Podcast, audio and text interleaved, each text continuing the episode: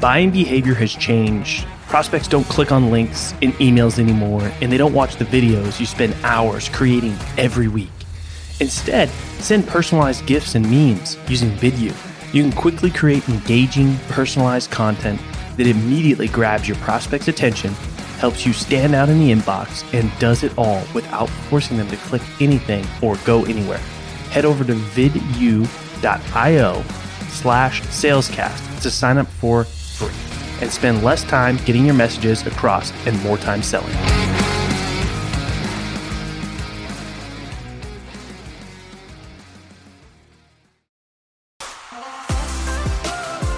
My name is Colin Mitchell, and welcome to Sales Transformation, a daily podcast with the best moments from the most respected people in the sales world. The goal of this show is to give you a daily dose, weekends included, in 10 minutes or less to help transform the way you sell.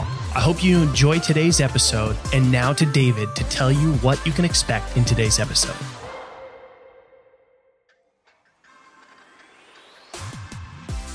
You gotta work hard before you work smart. Now, what do I mean about this? You know, a lot of people preach about working smart instead of working hard, but did they really get this far with just that? You know, what about gaining the experience to be able to work smart? These are questions that Colin will answer in this episode, so you need to tune in so Colin can explain why everybody's gotta work hard first before they get to work smart. All of these only in this latest episode of Sales Transformation.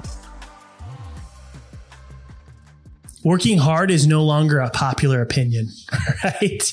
Um, and you know, we'll probably get a little bit of shit for this, but but that's okay. you know, there's the whole anti-hustle culture, and and, and that's that's great. Like, you know, work-life balance is it's important. I've got 4 mm-hmm. kids, I got a family. Like, I understand work-life balance probably at a level that most people don't.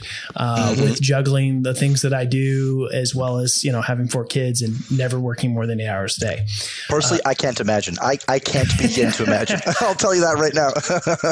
but people get confused with what working hard means, right? They don't know, they don't understand that working hard mean like, you know, giving your most effort, being efficient, managing your time well, and, and, and eliminating a lot of waste. You know, mm-hmm. that is still the definition of working hard. It doesn't have to mean, you know, 16, you know, hour days, 20 hour days or anything crazy like that. Now, mm-hmm anybody who subscribes to the anti-hustle culture or you know puts that message out of you know hey we should be doing the you know three day three hour you know work day or whatever you know these people mm-hmm. love to mm-hmm. to tout you know shout their horn about on on, on social platforms that gets a lot of mm-hmm. attention working hard was part of their story at some point Mm-hmm. If you really sit down with those people and ask them how they arrived to where they are now, being able to do what they do, at some point they worked their ass off. Yeah. They may not be talking about it now, but they did. And, you know, my first sales job um, I, you know, I worked my way up to number one after, you know, the first year and I was nice. the first one in the office like you. I was the last one to leave just like you. And I even came in on Saturday to get my list ready and send out proposals. Let's go. You know, and, and so you, at some point you got to put the work in.